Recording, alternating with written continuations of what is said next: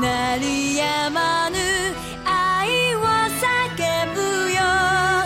全てを抱いてここにいるんだ光黑夜测空，开眼扯空。我们去这些活动啊，嗯，能不能真的认识这种互联网大佬？这个也是我有有比较关心的，因为他们有些请来的这些 嘉宾啊，其嗯实还算是比较有名的，起码都是一个知名软件的 CEO、嗯或者是产品总监、运营总监。嗯那是否真的有机会去认识吗？就算不去收我们的产品，嗯也有可能我去跳槽，对不对？各种产品经理啊、技术啊，包括数据运营，都会有这种想法。我去参加了这个活动，长了见识，那我是不是还可以拓展我的社交圈？对，人家会不会 care 我这种嗯小执行啊？就是我们一般，如果是我们自己传媒梦工厂做的，比如说二零一五中国新媒体创业大赛，然后里面的沙龙或者是决赛，然后或者是二零一五的中国新媒体峰会，这个可能是我们十一月份做的活动嘛。那像这些活动的话，我们都会有短暂的休息的时间，然后像活动开始前和活动中我们的休息时间，这些时间你都是可以有机会去和嗯我们前排的就是相关请过来一些重量级的一些嘉宾去做一些交换名片啊，然后聊天的一些事情，我觉得这块都是可以的。但是具体你能够和他聊到哪些东西，这个关系能够建立的多远，那我觉得还是要取决于你本身对他的价值，我觉得这个是对等的一个东西。上次我去北京开那个贼大的那个会议啊，钓鱼台开的那个腾讯的那个会议，真的我离马化腾很近的，嗯。但是呢，我看他们所有的人都在跟别人说话，就是每个都是。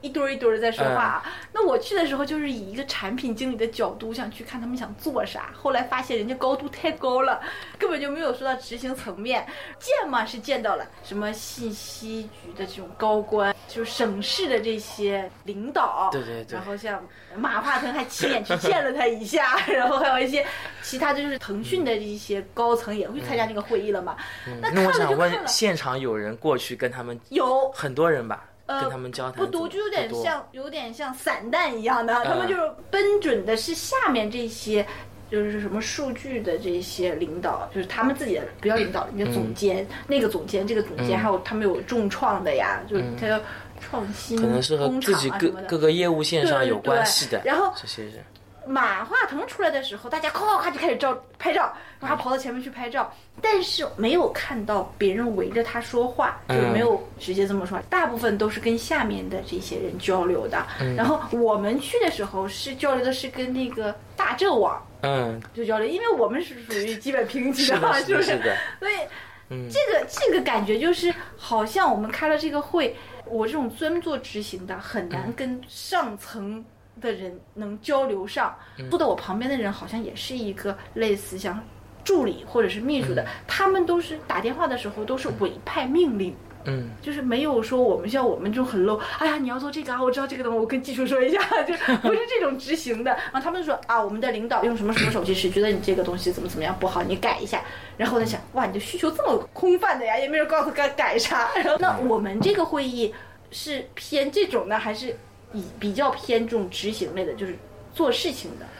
我们的话，因为更多聚焦的可能跟那个活动不一样，就是我们更多聚焦的是创业圈、创投圈的。然后，其实在这个圈内，圈内的话，本身投资人和创业者的距离就并没有那么的遥远。对，首先这个是一点，所以很多创业者可以直直接找到投资人说，嗯，你对我的项目有没有兴趣？我想啊，这样都可以呀、当然可以，我我有看到过很多创业者直接这样子去找那个投资人的，就直接问我们的项目，我觉得很好，你有没有兴趣？能不能够坐下来跟我们聊一聊？然后投资人一听，那觉得你这个项目好的话，那我觉得这个就是你的价值。嗯，对，这个是其中的一个价值。如果你的项目基本上就已经敲门门都开了。对对对，是的，是的，是的。还有很多的话，那可能是我先去跟你换名片，名片换完，然后你有电话或者你有微信，我会加你，然后之后再慢慢的细聊。因为就是就是我来找你，肯定是我有目的的，对吗？就是你这你这这个的目的，对他来说，就是对跟我交换名片的人，这个人是不是他也觉得这是一个非常重要的一个途径呢？那如果是的话，我觉得之后也会有一些发展嘛。嗯对还有就是现在啊，就是互联网创业圈，嗯或者是怎么说呢，就是这种小产品。火起来的这个圈子啊，嗯嗯我也能看出来，就是名人已经很众多了，对对对就是这种很多就是公司的这种，不光是 CEO，包括每个时间点就会总监对爆出一个嗯总会爆出一些名人来。你说现在怎么能让自己爆出来？这个这个点有没有一个？就是因为你们也经常请人，有没有发现就是这些爆出来的人有没有什么共同的特征，就能让自己啪就出现这种明星的火花？最好的原因是可以吸引别人。现在很多啊，我遇到的这些，不管是 CEO 还是总监，都因为做执行出来的太闷了，给人感觉不能吸引这些人聚集到他的身边，或者是就算他能力很强，他也没办法把自己的能力说出去。然后你你邀请过这么多嘉宾啊，嗯嗯都是这种具有明星气质的那我想问一下，就是比如说你说你认识很多就是 CEO 啊什么的，对吗？那我想问，对嗯我认识他们 CEO 太小了，这个公司。对，那你觉得他们有什么特点？这我觉得有两种啊，嗯一种是以以前做过这种商务的。这些人呢，说起来的东西啊，就是很能吸引人，但是他们有一点就是他们不太懂这些技术，所以他们说出来的时候，如果他招聘这些技术啊，还有产品的岗，我问他几个问题，他就他就会有的时候啊，这个我不懂的，这个需要我们再问其他人啊。那这样的话，我对他觉得他对产品啊，整个公司的还有就是这个技术方面的把控啊，就不是那么有信心，你知道吧？然后有一些呢是真正技术出来的，然后我当我问他你这怎么推广，然后你有什么渠道，有什么背景的时候呢，他又含含糊糊的。就这样的公司呢，我前几段时段时间面试，哎呀。把面试当成娱乐一样，就是去面试了几个，我都感觉到就是没什么兴趣。然后后来呢，就是我到这面是因为。我发现它是一个不同的领域，跟我完全做的以前的是不同的领域，我可以学到东西，哎，这个倒是挺好，而且我也不怕这边的领导不懂，这这一点我我觉得这跟我跟私企是不一样的，私企领导懂不懂是决定了这个私企的命运的，而我们这边呢，领导懂不懂只不过是认知，这个领导你给他讲了，他自然就懂了，他不会存在他去决定一个。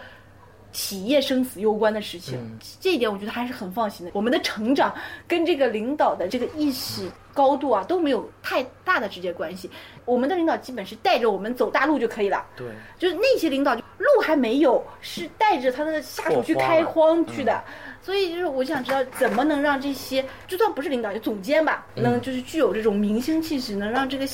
下属啊，或者他这个就算不是自己下属来招聘的这些人，能聚到他的身边，这个其实挺关键。很多人地方这个招不到人，这个小公司，其实看了很多啦，就是很多的项目，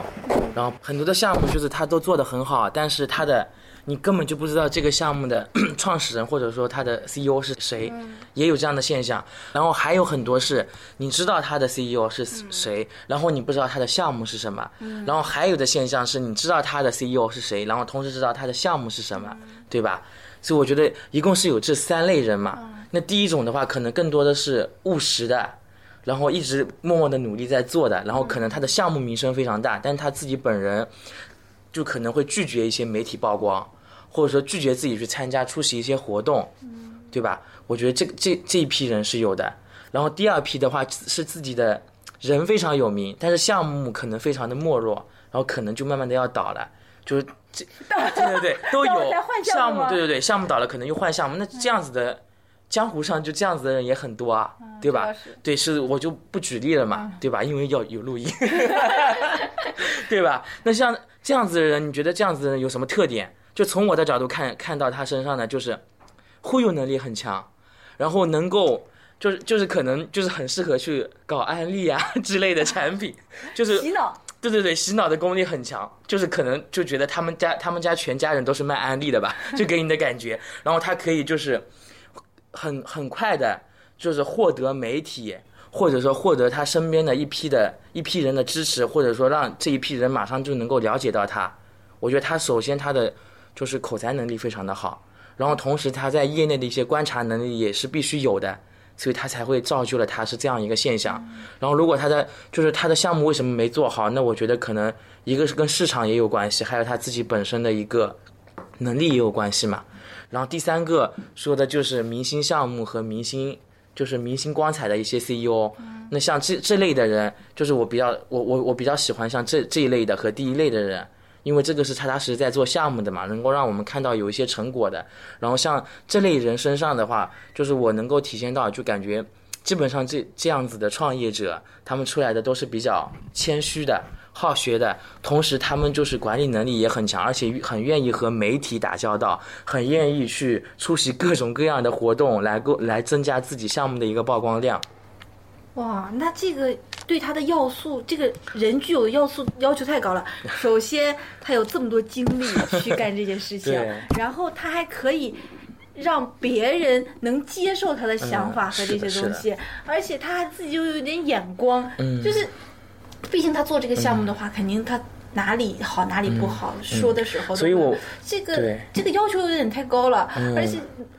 要求呢，应该说是慢慢磨砺出来的嘛。我们也经常说，创创业的话是非常能够锻炼人的。可能你在做的很多是执行的工作，那一到创业的岗位上，可能这个人就脱胎换骨了。本来可能你是做技术的，然后可能一夜之间或者经历过几个月的磨练之后，你的口才就会会非常的好，然后可能就整体的公司的全整体的运作都是你在做嘛，对吧？哇，那这因为很多都是技术的技术出身的人在创业，然后很多技术出身的人现在也混得很好，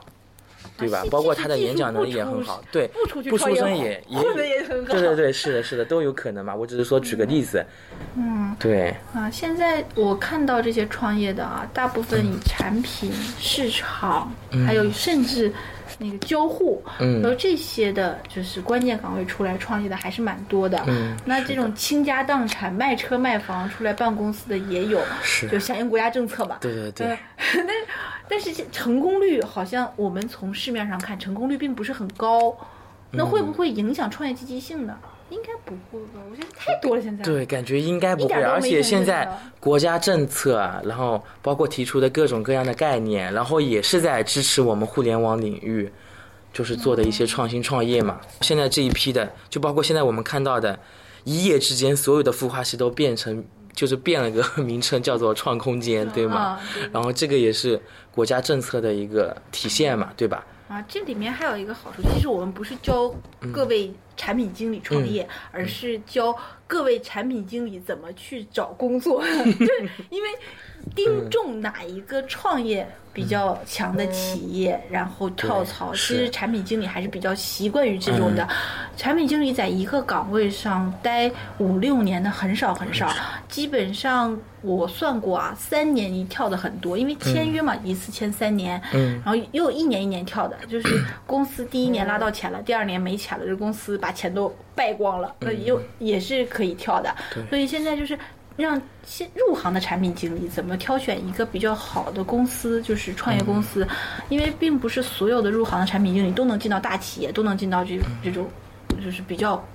卓越的这种公司的是的，而且还有一些想自己去试验，就是成为股东啊，或者是成为就是合作人啊这种的，其实也是得自己去挑的。我觉得首先的话，就是就是如果刚刚出来做产品经理，那如果你是想到大公司大企业的，那那我觉得这个也可以啊，直接就首先去投他们的简历，然后如果这这些途径可能找不到的，那我觉得第二个考虑的是创业团队的产品经理，对吗？创业团队的话，我觉得可以通过几方面来考察，就是首先。你对这个行业，就是他从事的可能垂直领域里面，你对这块了不了解？你觉得符不符合自己的一个就业的一个方向？然后另外的话，就是你要看看这家公司的几个创始人，他们对于这个项目是抱怎么样的态度，然后包括他们做事的方式和他们对项目的未来的规划，我觉得这两点非常的重要。